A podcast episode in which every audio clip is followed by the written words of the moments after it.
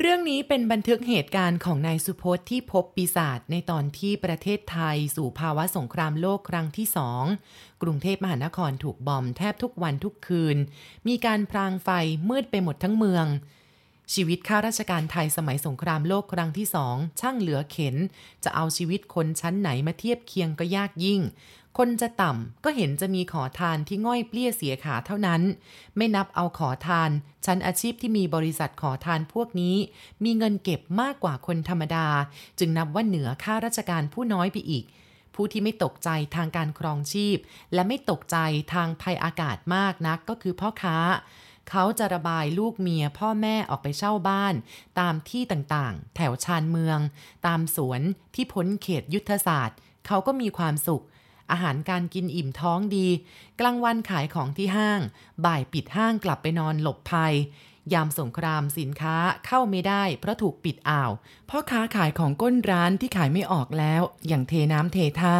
และของทุกอย่างแพงกว่าหลายสิบเท่าเขาถือว่าจะรบกันไปสักสิบปี เขาก็มีของจำเป็นที่ต้องใช้เก็บกักไว้ จะขายได้ตลอดไปไม่มีอด พวกผ้าน่ะแพงที่สุดเพราะจำเป็น จะเปลือยกายไปทำงานไม่ได้ มีหาไม่ก็ต้องตะเกียกตะกายไปหาซื้อมา อันนี้จาค่าราชการผู้น้อย เงินเดือนเพียงจะหาอาหารหยอดกระเพาะ ก็แทบจะไม่พอ เรื่องเสื้อผ้าจึงเป็นปัญหาใหญ่ยิ่ง ต้องแต่งตามแบบราชการ มีสับเปลี่ยนสองชุด ก็หมายถึงว่าประคองก็ไปได้สองปี เพราะต้องใช้ทุกวัน จะรอคอยสงครามเลิกนะหรอ ไม่ทราบว่าเมื่อใดจะเลิก นานๆ ทางราชการจะมีผ้าปันส่วนมาให้ แต่ไม่มีผ้าดี เพราะว่าไทยเราไม่มีโรงงานทอผ้า ต้องพึ่งผ้าดิบที่ทางหัวเมืองเขาทอขายมาให้ทางการ พวกเราก็ได้แบ่งกันซื้อเงินผ่อน นับว่าพอรอดการเปลือยกายไปได้ ความค้นแค้นของคนจนชาวไทย แทบจะนุ่งเสือกันอยู่แล้ว กระสอบนะอย่าไปพูดถึงเลย ว่าเราจะต้องนุ่งกระสอบ กระสอบก็มีแพงราคา ผมกับเพื่อนเอาผ้าม่านมาตัดเป็นผ้าขามานุ่งอาบน้ำกันดูพี่เลือกดี มีดอกมีดวงเหมือนชาวฮาวาย ตอนแรกๆสีตกติดขาเราเขียวๆ แดงๆ เหลือประทังละคุณเอ้ย บางบ้านที่มั่งคั่งมาแต่เดิม เคยอยู่เคยกินอย่างขุนนาง พอสงครามก็ลดฐานะลงบ้าง แต่ท่านยังมีแก่ใจเสียสละผ้าปูโต๊ะขาวเนื้ออย่างดีมาให้ผมกับเพื่อน เพื่อตัดเสื้อผ้าใส่ ผมอึดอัดหาทางจะตัดผ้านั้นมาหุ้มกายอยู่หลายวัน เนื้อมันหนาดีหรอกครับ แต่ว่ามันมีดอกเป็นลายปักยกนูน และเป็นผ้ามันซะด้วย ผมกับเพื่อนก็เลยตัดสินใจตัดกางเกงขาสั้นกันคนละตัว ตัดมาแล้วก็ยังใช้ไม่ได้ เพราะว่าดอกมันระยับนัก จะดูเป็นลิเกหรืองิ้วเอา เลยตกลงย้อมสีกัน ไม่ใช่สีฝรั่งนะคุณ ไทยเราเนี่ยมีหัวเหมือนกันเอากาบมะพร้าวห้าวมากๆ มาแช่น้ำไว้สักคืน สีฝาดของมะพร้าวก็ละลายออกเป็นสีน้ำตาล เราต้มให้เดือดแล้วก็ย้อมหลาย ๆ หนเข้า ใช้ได้ดีเลยทีเดียว เรื่องดอกผ้านั้นอย่าพูดเลย มันแวบวับราวกับกางเกงแพรหงร่อนมังกรรำนุ่งไปที่ไหน ประชาชนก็มองจนลับตา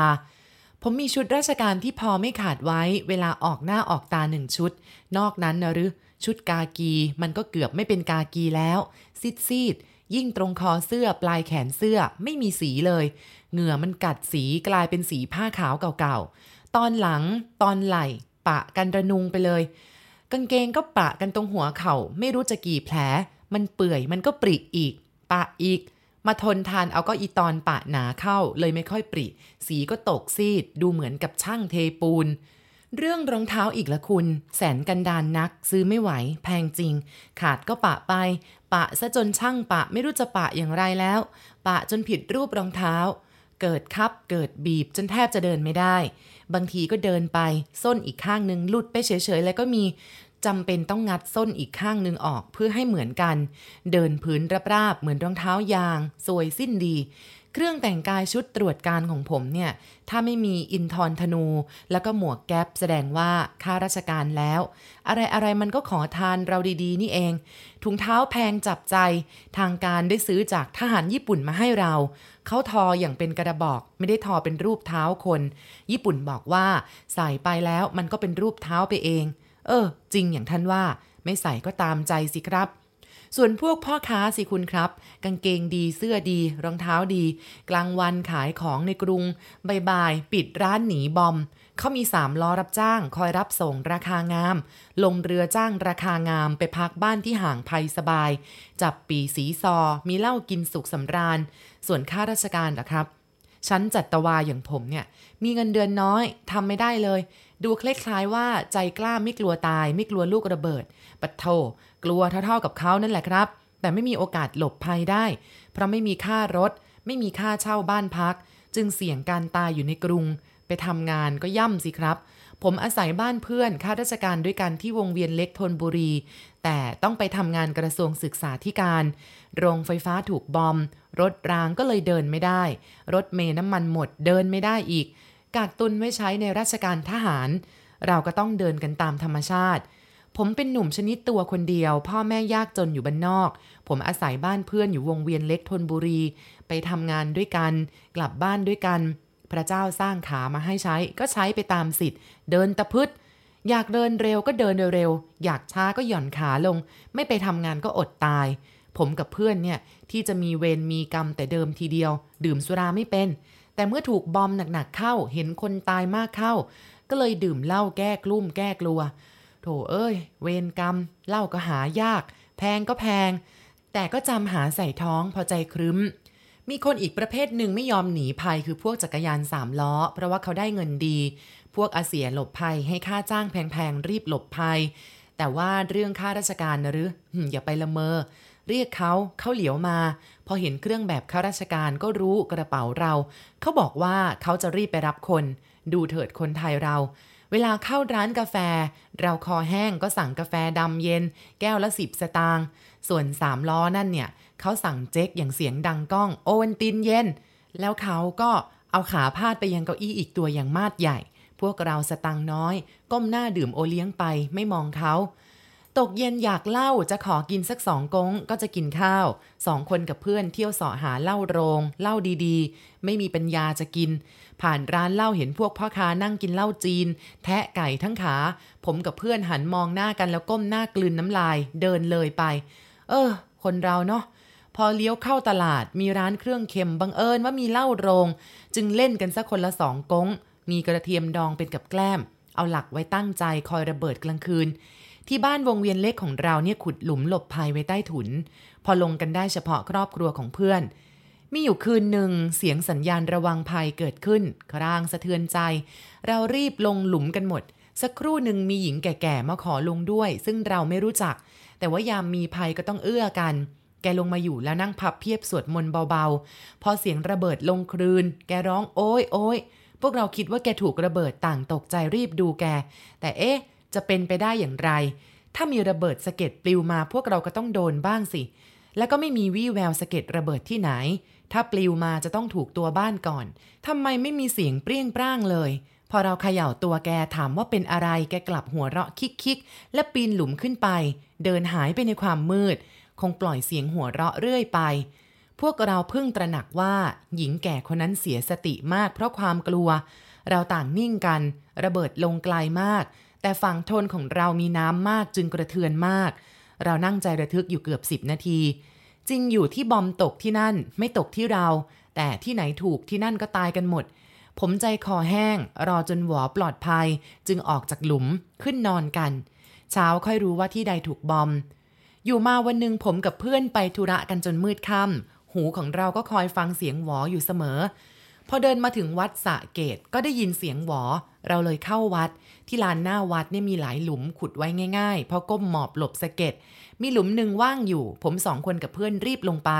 ในชั่วอึดใจนั้นก็มีชายหญิงกลุ่มหนึ่งหัวเราะคิกคักผ่านไป เขาหันดูหลุมที่เราหลบ พวกเราไม่กลัวกับเขาบ้างเหรอ คนหนึ่งพูดแล้วก็หัวเราะ อีกหลายคนก็หัวเราะและพูดว่า กลัวบ้างก็ได้นะ ลงหลุมสนุกดี แล้วเขาทั้งหมด ก็ลงมาในหลุมด้วยกิริยาร่าเริง หัวเราะกันร่วน ผมเนี่ยนึกหมั่นไส้ ก็แกไม่กลัว แกจะมาลงหลุมกันทำไม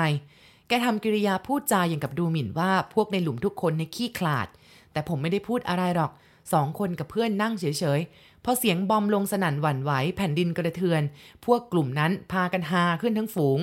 เฮ้ยพวกเราไปเล่นระเบิดกันดีกว่าเว้ย อีกคนหนึ่งพูด เออดีว่ะ มันแรงดี จะได้กระเด้งตัวสนุก อีกคนพูดต่อ และพวกผู้หญิงก็ร้องสนับสนุน โดดขึ้นจากหลุมวิ่งวนเวียนที่ลานวัดสนุกกันหัวเราะลั่น แล้วต่างก็หายไปเฉยๆในความมืด และท่ามกลางกำปนาตของบอม ในหลุมจึงเหลือแค่ผมกับเพื่อนที่นั่งเงียบ เราคอยอยู่จนเลิกบอมวอปลอดภัยจึงขึ้นจากหลุมเดินออกถนน สุพจน์ไอ้พวกเมื่อกี้แกว่าเป็นใครกันวะบันเจิดถามผม และเป็นเวลาเดียวกันกับที่ผมกำลังคิดเหมือนกัน ถึงเจ้าคนกลุ่มนั้น นั่นน่ะสิ ผมตอบอย่างลังเลใจ มันประหลาดมาก มนุษย์ไหนมันจะกล้าแล้วก็บ้าแบบนั้น ไหนๆใครก็ซ่อนตัวหลบภัย แต่ว่าคนกลุ่มนี้เนี่ยมันนึกสนุก ลุกขึ้นวิ่งแล้วก็ชวนกันไปเล่นแรงระเบิด ผมพูด มันไม่ใช่คนแน่ เพื่อนผมว่า อืม ผมครางในลำคอ แน่ซะแล้ว พวกในสุสานออกมาเล่นสนุกกัน แล้วก็มาหลอกล้อผมกับเพื่อนเห็นคนหลบเข้าวัดกันมาก ก็ออกมาล้อเล่นกัน กันนะเชื่อร้อยเปอร์เซ็นต์นะ ว่าเขาละดูมันคล่องแคล่วตัวเบาอย่างกับปลิว บันเจิดย้ำอีก อืม ผมรับคำสั้นๆอีก เพราะว่าใจเราก็แน่อย่างนั้น เวรจริง ๆ ไม่น่าจะมาหลอกกันในยามมีภัยแบบนี้เลย แต่ก็นั่นแหละ ลงบ้านเมืองระสำระสายแบบเนี้ย พวกนี้ก็พลอยผสมโรงไปด้วย เราสองคนย่ำเท้าคุยกันมาจนข้ามสะพานพุทธกลับบ้าน ทางบ้านก็บ่นเป็นห่วงกันลั่น เราได้เล่าเรื่องถูกผีหลอกให้ฟัง ทุกคนฟังอย่างเงียบๆ ในวันต่อๆมามีการบอมได้เปลี่ยนจากบอมกลางคืนเป็นกลางวัน เทกระจาดลงวัดบุปผาราม เทกระจาดสะพานพุทธ แต่ผิดถูกอวัดประยูนและบ้านช่องแถวนั้นคนตายกันเกลื่อน เวลานั้นผมกับเพื่อนอยู่กระทรวง พอรู้ว่าบอมสะพานพุทธก็รีบกลับบ้าน โอ้ยเจ้าประคุณเอ้ยศพยังไม่ได้เก็บเลย ผู้หญิงปากแดงๆ มีแต่คอ และอีกมากมายทั้งหญิงทั้งชาย ทางการต้องเอารถขยะอย่างเข็นมาเก็บศพเข้าวัดพิชัยญาติ กองไว้ที่กุดังศพ รอว่าญาติใครมาพบปะศพจะได้รับไป แต่ก็หากันยาก พบตัวไม่พบหัว พบหัวแต่ไม่พบตัว ทางบ้านบรรเจิดเพื่อนผมเนี่ยชักจะเดือดร้อน เพราะว่าอยู่ใกล้ร้ายซะแล้ว มาคราวนี้ทิ้งสะพานพุทธผิดก็ต้องย้อนมาทิ้งอีก แต่ถ้าผิดพลาดเลยมาตกเอาวงเวียนเล็กเข้าแล้วก็ ตกลงผู้ใหญ่ทางบ้านเพื่อนผมเนี่ยเขารู้จักกับคนที่คลองชักพระ คือระหว่างบางระมาดกับคลองบางพรม เขาก็เลยตกลงกันกับพวกสามล้อให้มาอาศัยใต้ถุนได้ จอดรถได้ แล้วก็มีห้องยกพื้นอยู่ห้องหนึ่งพอจะอาศัยได้ เราเท่ากับฝากเขาให้ดูแลบ้านด้วย ตกลงกันได้แล้วก็ขนของย้ายไปในคลองชักพระ เช้าขึ้นลงเรือจ้างจากบ้านพักมาทางบางพรม แล้วก็ผ่านบางขุนศรีออกบางเสาธง มาตามคลองมอน ออกข้างกรมทหารเรือข้ามท่าเตียน ตอนเย็นก็กลับตรงเวลาเรือจ้างประจำคอยเรา แล้วก็กลับบ้านตามทางเดิม ถ้าวันไหนผิดเวลาก็ต้องว่าจ้างเรือที่ท่าพระจันทร์เข้ามาทางคลองบางกอกน้อย แล้วก็เลี้ยวเข้าคลองชักพระ มาผ่านตำบลตลิ่งชัน แล้วก็ถึงโรงพักปากคลองบางระมาด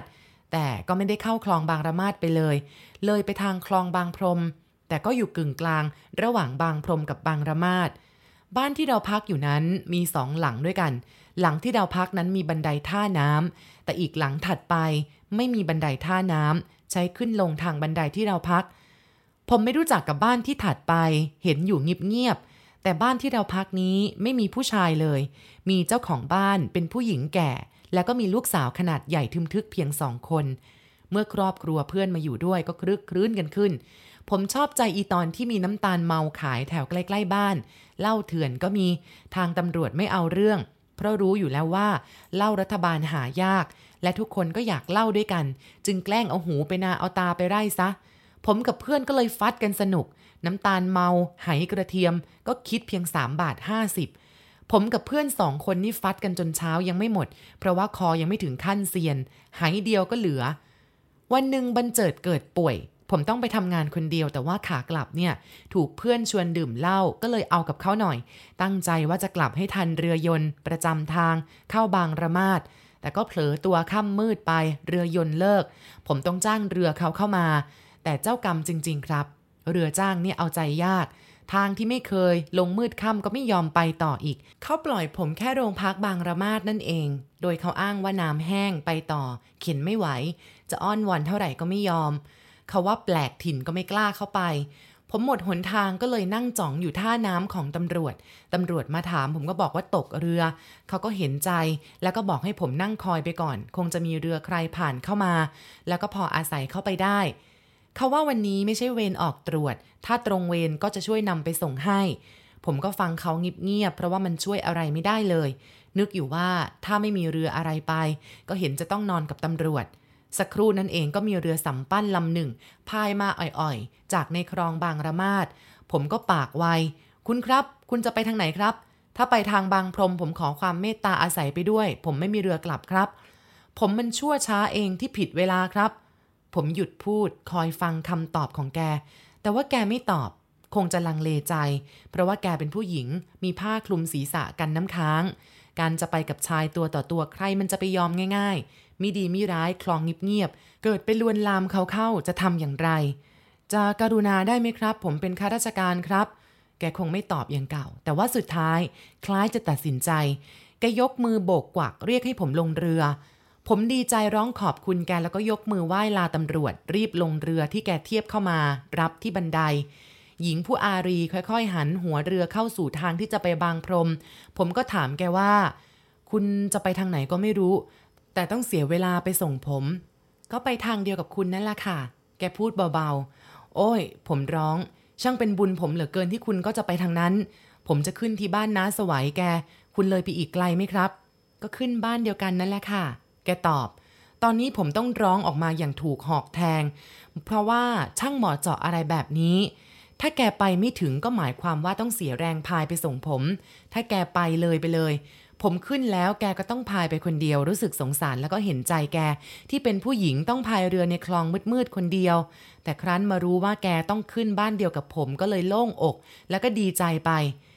คุณคงมาธุระใช่ไหมครับ ผมถามไปเลยลอยๆ ไปเที่ยวค่ะเหงาเหงาใจก็พายเรือเล่น แกพูดง่ายๆ ซึ่งเหตุผลไม่พอค่ำมืดแบบนี้ เป็นผู้หญิงจะพายเรือเล่นคนเดียว และก็ไม่ใช่คืนเดือนหงายเลย มืดยังกับเข้าถ้ำนานๆจะผ่านบ้านก็มีแสงไฟบ้าง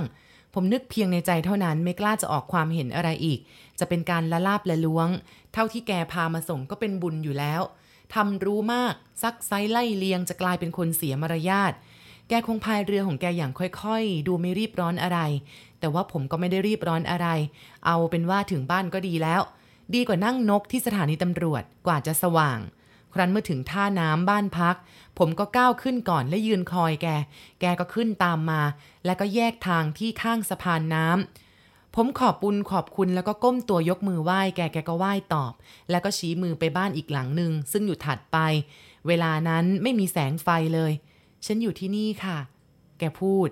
ลาก่อนนะคะเดี๋ยววันหลังค่อยพบกัน พูดสั้นๆ แล้วก็เดินจากไป ผมก็ก้าวเท้าขึ้นบันไดบ้านพัก เสียงน้าสวัยยังคุยกับเพื่อนผมแล้วก็ครอบครัวเขาพอได้ยินเสียงผมขึ้นบันไดต่างก็เหลียวมาดู ต่างพากันร้องเซ็งแซ่ว่าห่วงผม กลัวว่าจะไปค้างที่ไหน ถ้าไปค้างบ้านเก่าก็เข้าห้องไม่ได้ ใส่กุญแจหมด ผมรีบขอโทษขอโพยที่ทำให้ทั้งหมดเป็นห่วง แล้วก็เล่าถึงได้อาศัยเรือมากับหญิงบ้านถัดไป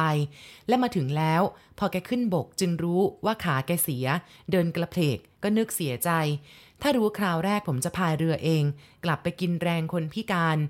เพื่อนผมและภรรยาเขาก็หัวเราะลั่น แต่ว่าน้าสวัยกับลูกสาวทึมทึก มองตากันสองแม่ลูกผมก็คุยเรื่องไปกินเหล้ากับเพื่อน ผลัดตัวเองว่า เดี๋ยวเดี๋ยวเลยผิดเวลาเรือ เกือบจะต้องนอนกับตำรวจอยู่แล้วสองคนผัวเมียหัวเราะขบขันผม แต่เจ้าของบ้านสองคนคงไม่เห็นขบขันจึงไม่ได้หัวเราะด้วย รุ่งเช้าผมมองไปทางบ้านที่ถัดไปเผื่อจะเห็นหญิงใจดีคนนั้นบ้าง แต่ก็มองไม่เห็น เพราะว่าบ้านของแกมีรั้วนอกชานผมกับเพื่อนก็ไปทำงานตามเคย กลับตรงเวลาจ่วน้ำตาลเมากันตามเคยทั้งสองคนสงครามทำให้คนที่บ้านค้นแค้นต้องเป็นคนเถื่อน ชอบทำอะไรนอกกฎหมาย เรื่องเหล้าเถื่อนเราก็รู้อยู่ว่าผิดกฎหมาย และเมื่อซื้อเขามากินก็คือร่วมมือกับผู้ขายฝ่าฝืนกฎหมาย แต่ว่าเรื่องสุรายาเมานี่นะครับ ใครๆก็รู้ลงชอบมันซะแล้ว จะเถื่อนหรือไม่เถื่อน ขอให้ได้ดื่มก็เป็นพอใจมีความสุข เรื่องที่จะทำมั่นคงถึงกับยอมอดดื่ม เพราะว่าไม่มีเหล้าที่ถูกกฎหมายดื่มนะหรือเป็นไปไม่ได้ในโลกนอกจากผู้ที่ดื่มจิบจิบจับจับๆเท่านั้นกระมัง จะทำเสียสละไม่ยอมดื่มได้ อีกสองวันต่อมาหัวหน้าแผนกของผมเขาขอร้องผมสองคนกับเพื่อน ให้ช่วยขนของย้ายบ้าน เพราะว่าบ้านที่แกอยู่ใกล้จุดที่โดนระเบิดเหมือนกันบังเอิญเคราะห์ดี แกมาขออาศัยเพื่อนเก่าแก่ได้ที่สี่แยกบางเสาธง เราสองคนก็เลยลากิจไปช่วยกันขนของให้นาย บันเจิดได้บอกกับภรรยาและแม่ยายว่าเราสองคนจะกลับค่ำหน่อย จะหาเรือมาเอง ทางบ้านก็กินข้าวกันก่อนอย่ารอคอย เราได้ไปบ้านหัวหน้าแผนกแต่เช้า ขนของขึ้นรถลงเรือกันมาถึงบางเสาธง เรื่องของสุราก็เข้าแทรกตามเคย ตัวหัวหน้าเองก็ชอบดื่มจึงมีการตั้งวงกันขึ้น เรื่องของสงครามนี้ทำให้คนเป็นบ้าจี้ไปทั้งหมด ใครดื่มเหล้าก็ดื่มตามกัน ไม่เห็นบ้านใครไม่ดื่ม เย็นลงก็เสียงเฮฮากันทั้งนั้น ทั้งทางที่ซุกซ่อน หลบความตาย ดูจะดื่มเพื่อปลุกใจให้กล้าต่อความตาย เจ้าของบ้านที่หัวหน้าเราไปอาศัยก็คอเหล้า หาซื้อเหล้ามาได้ทั้งเหล้าเถื่อน แล้วก็เหล้าไม่เถื่อนก็เลยฟัดกันจนค่ำโดยอุ่นใจว่าเรือจ้างมีถมเถ แจวผ่านกันออกเกลอแต่เอาจริงเข้ากลับหายาก คล้ายคลองบางพรมหรือว่าถิ่นที่จะไปถึงนั้นเป็นถิ่นที่น่ากลัว ถ้าไม่ใช่คนท้องที่แล้วไม่กล้าจะเข้าไป มักจะมีปัญหาว่า ผมส่งคุณแล้วก็ไม่รู้จะกลับได้อย่างไรผมกับเพื่อนมีความกระวนกระวายใจเกิดขึ้น แต่ไม่ได้แสดงให้หัวหน้ารู้ เราเพิ่งย้ายเข้าไปอยู่ใหม่ๆ ก็ย่อมเป็นห่วงครอบครัว เฉพาะตัวผมเองนั้นเป็นนกขมิ้นค่ำไหนนอนได้ทั้งนั้น แต่ว่าบันเจิดเนี่ยจะทำอย่างผมไม่ได้ ผมก็เลยเดินเลาะชายคลองมาที่แพขายเหล้าเรียกเรือจ้าง ตกลงค่าจ้าง และหนทางกันลำไหนก็ลำนั้นไม่ยอมรับ ผมถึงกับถอนใจ และทันใดนั้นเองก็เหมือนเกิดปาฏิหาริย์เรือสำปั้นลำหนึ่งก็พายอ่อยๆ เหมือนลอยลำ แล่นเคลื่อนใกล้แพเข้ามา ชั้นแรกผมก็ไม่ได้สนใจ เพราะว่าไม่ใช่เรือจ้าง แต่พอแสงไฟบนแพส่องสว่าง ผมก็เห็นหน้าคนพายเรือลำนั้นถนัด พระมาโปรด ผมตกใจและดีใจระคนกัน คือแม่หญิงพิการข้างบ้านนั่นเอง เอ๊แกมาทำไมที่นี่พายเรือมาหนทางไม่ใช่แค่คืบแค่ศอก จัดว่าไกลเอาการอยู่ ผมดีใจจนพูดไม่ออก ตกตกเรืออีกเหรอคะแม่หญิงพิการใจดีถามผม ครับตกเรืออีก แต่คราวนี้ไม่ทราบว่าคุณจะการุณาหรือเปล่า เพราะว่าไกลมาก ผมพูดกระดกราดเข้าไว้ เพราะไม่แน่ใจว่าเธอจะกลับหรือไม่กลับหนทางมันเปลี่ยว แม้แต่เรือจ้างชายอกสามศอกก็ยังไม่กล้าจะไป เสียงหัวเราะเบาๆและพูดว่า ไกลไม่ไกลฉันก็ต้องกลับล้วค่ะ โอ้ยเป็นบุญคุณของผมจริงๆ ที่ได้อาศัยกลับ คราวนี้ผมขอพายเองให้คุณนั่งเฉยๆ ผมมากับเพื่อนอีกคนนึง แต่ว่าเวลานี้เขายังนั่งอยู่ที่บ้านนายถัดไปเนี่ย ผมรีบอธิบายเอาใจเธอ ถ้าคุณจะกลับก็รีบบอกเพื่อนกลับเธอค่ะ หญิงผู้เมตตาคนนั้นบอกกับผม ผมนั่งยองๆที่ชายแพยกมือไหว้เหนือหัว แล้วรีบเดินย้อนกลับไปตามบันเจิด ร่ำลาหัวหน้าและเจ้าของบ้านแล้ว ก็สาวเท้าเดินมาลงเรือ ผมแนะนำบันเจิดให้รู้จักกับผู้เมตตา และเล่าให้ฟังว่าเมื่อคืนวันก่อน เธอก็ได้ให้ความกรุณาไว้ เดี๋ยวผมพาเองครับ คราวนี้ผมว่าช่วยกันค่ะ พายมีอยู่นั่นไง เธอพูด ผมมองไปก็เห็นพายอีกเล่มหนึ่งจึงจับพายมาถือ ฉันถือท้ายเอง ฉันคุ้นที่ เธอว่า เรานั่งกันมาผมพายหัวผลัดกับเพื่อน พูดขอบคุณแกบ้าง แล้วก็คุยเรื่องอื่นบ้าง แกจะเป็นฝ่ายฟังมากกว่าคุย การแต่งกายของแกไม่ผิดอะไรกับที่พบกันในคืนแรก คือมีผ้าคลุมหัวอย่างเก่าในคลองตอนบางขุนศรีและตำบลคลองผ้าลุยนี้ช่างเงียบเสียงคนจริง ๆ บ้านที่อยู่ริมคลองก็มีน้อย มักจะอยู่เลยเข้าไป ปล่อยสวนไว้ข้างหน้า เราผ่านศาลาท่าน้ำทางขึ้นวัดแก้วที่ลึกเข้าไปศาลานั้นมีคนนั่งอยู่ในความมืดสองคนเงียบๆเราพายผ่านเขาก็หันมองเรา แล้วเราก็มองเขา เพราะไม่แน่ใจว่าเขามีอะไรอะไรกับเราทางไหนบ้าง คลองนี้กลางคืนเปลี่ยวนัก แม้แต่เสียงสุนัขบ้านในลึกๆ เห่าแล้วก็หอนยังคงดังแว่วๆเท่านั้น คลองนี้น่ากลัวภัยจากคนพาลมากกว่า น่าจะกลัวผีสาง รู้สึกว่าไม่ใช่แดนปีศาจ เป็นแดนนักเลง เป็นที่ลือชื่อในการปล้นฆ่านับศพไม่ถ้วน ขึ้นชื่อบางพรมแล้ว ผู้ใหญ่พูดกันนักว่านักเลงนี่เอาการ ตลอดเวลาที่นั่งมาในเรือ ผมนั่งคิดมาว่าแม่หญิงผู้เมตตานี้มีหัวใจอย่างไร จึงกล้าผ่านทางนี้ในยามวิกาลเธอไปหาใครกัน ทั้งไปบางระมาดคืนนั้น เธอไปทำไม และคืนนี้เธอไปหาใครที่บางเสาธง ที่หนทางไกล ในเวลาค่ำคืน หน้าหวั่นเกรง ทั้งๆทที่มาโดยโดดเดี่ยวคืนนี้ ถ้าเราไม่พบเธอและมากับเธอ ก็หมายถึงว่าเธอต้องกลับคนเดียว แต่จะสงสัยปานใดก็ไม่มีมารยาทสำหรับเราจะให้ถามแก ฉันเห็นคุณทั้งสองเมื่อจนค่ำนี้เองที่บ้านนั้น แกพูดขึ้นมาลอยๆ ผมรีบหันขวับอย่างนั้นเหรอครับ คุณไปธุระมาเหรอครับถึงผ่านมา ผมได้ช่องจะลองถามแก ฉันไปธุระมาค่ะ เห็นคุณเข้าฉันก็รู้ว่าคืนนี้คุณต้องตกเรืออีกแน่ ก็เลยแวะคุยกับเพื่อน รอคอยดูพวกคุณ โอ้โห นั่นคือพระโปรดของผมเลยล่ะครับ ผมไม่ทราบว่าจะขอบคุณอย่างไรที่ถูกเมตตาแบบนี้ ผมขอมอบตัวให้คุณเลยทั้งสองคน คุณจะลอกทองร่องสวนหรือว่าดายย่าเมื่อไหร่เนี่ย ผมทั้งสองขอรับหน้าที่ ทั้งๆทที่ไม่เคยทำแต่ถ้าแนะนำหน่อยก็คงทำได้ไม่ยากอะไรนะครับ ผมว่าเป็นน้ำไหลไปเลย แกมีพระคุณก็ต้องยกย่อง แล้วก็ยอมตัวรับใช้แทน ขอบใจค่ะ เอาไว้ถ้ามีโอกาสจะขอแรงนะคะ เธอพูดแล้วก็หัวเราะเบาๆ เรามาถึงแยกบางพรม เรือนแพแถวนั้นปิดไปแล้วเป็นส่วนมาก มีแสงไฟอยู่บ้างเป็นบางเรือน ผมค่อยใจสบายหน่อย เรากำลังจะถึงที่พักอยู่แล้ว เห็นอยู่ข้างหน้าโน่น ผมก้มหน้าจ้ำพายให้หนักเข้า บัดใจนั้นทั้งผมและอีกคนในเรือก็ร้องโอยขึ้นพร้อมกัน ด้วยความตกใจ อย่างไม่คิดว่าจะมีอะไรเกิดขึ้นอย่างนั้น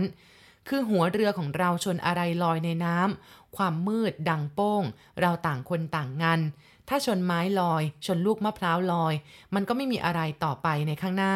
แต่ว่าข้างๆ เรือเราเนี่ยเสียงน้ำดังพลัก เหมือนคนดำน้ำแล้วก็โผล่ขึ้น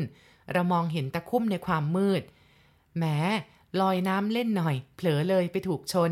ที่เราชนนั่นคือคนนั่นเอง เขาโผล่น้ำแล้วก็พูดเล่นขันขัน ผมขอประทานโทษเถิดขอรับมืดจริง ๆ ครับ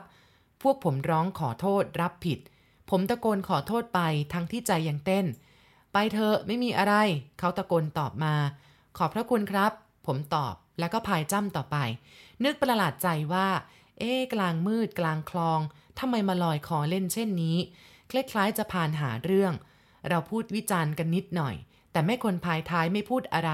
พายมานิ่งๆ จนเรือเทียบบันไดท่าน้ำบ้านเรา เธอผูกเรือแล้วก็เดินตามเราขึ้นมา เพื่อนผมบอกลาเธอและขอบบุญขอบคุณ พร้อมกับยกมือไหว้เธอพลางขึ้นบันไดไปก่อน ส่วนผมยังรั้งท้าย เธอเดินแยกจะไปบ้านเธอ หยุดนิ่งและกล่าวกับผมว่า ลาก่อนนะคะ บางคืนฉันอยากจะไปหาเพื่อนคุยบ้างที่ท่าน้ำนี้ ถ้าผมจะเป็นคนนั้นได้ ผมขอรับใช้นะครับ ผมรีบตอบ เธอหัวเราะแล้วก็เดินผ่านไป ผมคงมองการเดินของเธอในความมืดสลัว ร่างกายพิการของเธอ เดินกระเพกไปหายไปในความมืด เราขึ้นไปบนบ้านก็พบว่าคนในบ้านยังไม่หลับไม่นอน ยังคงคุยกัน ทุกคนคอยฟังแต่เสียงสัญญาณภัย แม้แต่จะไกลออกไป เราก็ยังห่วงเพื่อนมนุษย์ด้วยกัน ผมกับเพื่อนกำลังอาบน้ำอยู่ด้วยกัน เสียงกรวนครางของหวอก็ดังขึ้น เสียงกลองป้องกันภัยทางอากาศของฝั่งกรุงและฝั่งทน ดังก้องเข้าไปถึงในสวน เพราะว่าในสวนมันเงียบ ถึงจะไกลปานใดก็ได้ยินชัด ทั้งๆงได้ยินกันอยู่แล้วว่าหวอ แต่ทุกคนก็ตะโกนต่อกันไปว่าหวอ แม้จะอยู่ห่างภัย แต่เสียงผู้หญิงก็คงสั่นๆตามกัน และในครู่นั้นเองเสียงเครื่องบินก็มา บินผ่านบ้านพักเราเป็นหมู่ เราต่างคนต่างภาวนาขอพระคุ้มครอง ขอให้คนที่อยู่ในกรุงอย่าได้เกิดตายกันเลยทันใดนั้นเองเสียงปืนต่อสู้อากาศยานของญี่ปุ่น ที่มาตั้งกองอยู่ตลิ่งชันก็ยิงขึ้นไปบนฟ้า ก็เลยกราดยิงปืนกลลงมา เห็นเป็นสายประกายในความมืด เราต่างวิ่งหลบเข้าที่กำบัง แต่ว่าเราจะมีอะไร เพราะว่าหลังคาจาก ถ้ามันยิงตรง เราก็ตายจะคุ้มกันอะไรได้ แต่บังเอิญมันไม่ได้ยิงมาที่เรา มันยิงไปยังหน่วยต้านทานญี่ปุ่นที่ตลิ่งชัน อีกครู่เดียวเสียงระเบิดก็กำปนาดขึ้นทางกรุง เสียงทั้งบอม และเสียงปืน ต่อสู้ดังกึกก้อง เราต่างใจสะท้าน การฆ่าและทำลายเป็นไปราว 20 นาทีก็เบาลง เงียบหายไปจนหวอปลอดภัย เสียงยาวครางเยือกเย็น หมดเหตุสยองแล้ว เราก็คุยกันถึงเรื่องเรือของหญิงบ้านใกล้มาส่งอีก มาเรือที่ว่านั่นอีกแล้วน้าสวัยถามอย่างชงน ทั้งผมและบันเจิดก็ตอบแกไปตามนั้นน้าสวัยก้มหน้านิ่ง คล้ายจะตรึกตรอง แล้วหันไปปิดประตูเรือนอย่างเร่งรีบ แกไม่มีผัวหรืออย่างไรกันเนี่ยบันเจิดถามขึ้นลอยๆ อ๋อ มีน้าสวัยตอบ และเดินเข้ามานั่งรวมกลุ่มกับพวกเรา แล้วมองหน้าเราทุกๆ คนอย่างตื่นกลัวพิกล ซึ่งทำให้ผมชักสงสัยว่า การที่ผมไปติดต่อกับแม่คนพิการนั้น อาจจะเกิดเป็นที่ไม่เหมาะสมอะไรสักอย่าง ซึ่งคงจะมีภัยที่เกิดความเข้าใจผิดกันขึ้น ผมไม่เคยเห็นผัวเขาเลยนะนะ ผมว่าน้าสวัยลุกขึ้นนั่งยองๆ และชะโงกหน้าเข้ามาใกล้ๆ ฉันจะพูดอะไรให้ฟังนะ แกว่าแล้วก็หันดูลูกสาวที่นั่งตาวาวกว้างอยู่ก่อน แม่แย้มขาขยเยกนั่นน่ะ ถูกผัวยิง แกลงมือเล่า อ้าว ผมหลุดปากออกไป เมื่อแรกเขาก็ดีๆ อย่างเรานี่แหละ แม่แย้มเขาสวย ผัวขี้หึง ทะเลาะกันก็เลยเอาปืนออกมาขู่แล้วทำปืนลั่น ถูกขาแม่แย้มหัก ถึงกับเป็นความกัน แม่แย้มแกให้การว่า ผัวแกเนี่ยตั้งใจยิงแกจริง ๆ เล็งปืนยิงจริง ๆ ผัวเขาว่านิ้วมันเผลอไปโดนไกปืนเข้าก็เลยลั่นออกไป ผัวแพ้ทางตำรวจก็เลยติดตาราง ฐานตั้งใจฆ่า แต่ว่าไม่ถึงกับชีวิต เดี๋ยวนี้ยังไม่ออกเลยน้าสวัยหยุดพูดเหลียวซ้ายแลขวา อ๋อมีหน้าล่ะ คุณแย้มแกพูดกับผมว่า แกเหงาใจ ก็เลยพายเรือเล่นค่ำๆคืนๆผมกล่าวผสมขึ้นเมื่อฟังเรื่อง แกจะไปพายได้ยังไงน้าสวัยตั้งคำถามกับผมพร้อมกับทำตาถลน แกตายไปตั้งหกเดือนเข้านี่แล้ว ศพยังคาบ้านอยู่เลย ทั้งผมและทุกคนตกใจ เฉพาะผมกับบรรเจิดมองหน้ากัน แล้วรู้สึกหนาวสะท้าน เอ๊ะ งั้นผมกับบรรเจิดก็ถูก ผมพูดไม่ออก นึกหนาวหูวูบเข้าไปในหัวอก คืนแรกผมมากับแกตัวต่อตัว และเมื่อกี้จะจากกัน ผมยังรับปากแกว่าจะไปคุยกับแกที่ท่าน้ำแต่ว่าเมื่อกี้ ผมรับปากแกว่า จะไปคุยกับแกที่ท่าน้ำในคืนหลังนะ ตายแล้วน้าสวัยร้อง บรรยากาศที่เราทั้งหมดไม่เหมาะซะแล้ว ทุกคนหน้าจืดเหลียวลอกแลกอย่างหวาดหวัน่นฝ่ายหญิงกระเถิบชิดเข้ามา ตัวผมชั้นแรกนั่งธรรมดา ตอนนี้ชักนั่งยองๆ กอดเข่าเข้าชิดอกอย่างเดียวกับน้าสวัย ผมชักละล้าละลัง เราจะต้องอยู่ที่นี่อีกนานเท่าไหร่ก็ไม่รู้ และบัดนี้เกิดภัยทางใจอย่างร้ายกาจขึ้นแล้ว กลางคืนผมจะออกนอกเรือนได้อย่างไร ทั้งจะกล้ามองไปทางเรือนน้นได้อย่างไร แม้แต่จะทำไม่มอง หางตามันก็แลเห็น ผมเป็นคนตกหนัก และพาให้คนอื่นพลอยมีทุกข์ และหวาดหวั่นไปทั่ว ผมสะท้อนใจว่าจะทำอย่างไรดี ที่ร้ายที่สุดส้วมของบ้านสวนทุกบ้านไม่ยอมทำบนบ้านตามแบบชาวกรุง เขาเอาไว้ทางหลังบ้าน ต้องเดินลอดใต้ถุนไป ถ้าเกิดท้องเสียจะทำอย่างไรกัน แต่ปวดปัสสาวะนี่พอทำล่องบนบ้านได้ ผมทุกข์ใจหนัก แล้วก็ต้องทนอาศัยบ้านนี้อยู่ในความกลัวเช่นนี้ไปอีกนานเท่าไหร่กัน เคราะดีที่แม่พิการคนนั้นไม่ได้พบกับผมในทางร้าย แกพบกับผมในทางเมตตา พรุ่งนี้เราทั้งหมด ตักบาตรทำบุญแผ่กุศลไปให้แกก็แล้วกัน น้าสวัยว่า ดีทีเดียว ผมรีบรับคำก่อนใคร แต่เอ๊จะเอาอาหารที่ไหนกันล่ะดึกป่านนี้ เอาของแห้งๆทำไปก่อน แม่ยายของบรรเจิดพูด แต่ว่าเราก็ต้องตื่นช่วยกันทำครัวนะ แม่ของบรรเจิดกล่าวอย่างห่วงห่วง ทุกคนต่างนึกขึ้นได้ว่า ใครล่ะจะตื่นเข้าครัวคนเดียวตอนดึก เพราะว่าครัวอยู่นอกตัวเรือน การเปิดประตูไปข้างนอก เดินนอกชานไปชิดกับเรือนแม่แย้ม ใครมันจะไปกล้าทำเราจึงตกลงพร้อมกันว่าจะช่วยกันเข้าครัว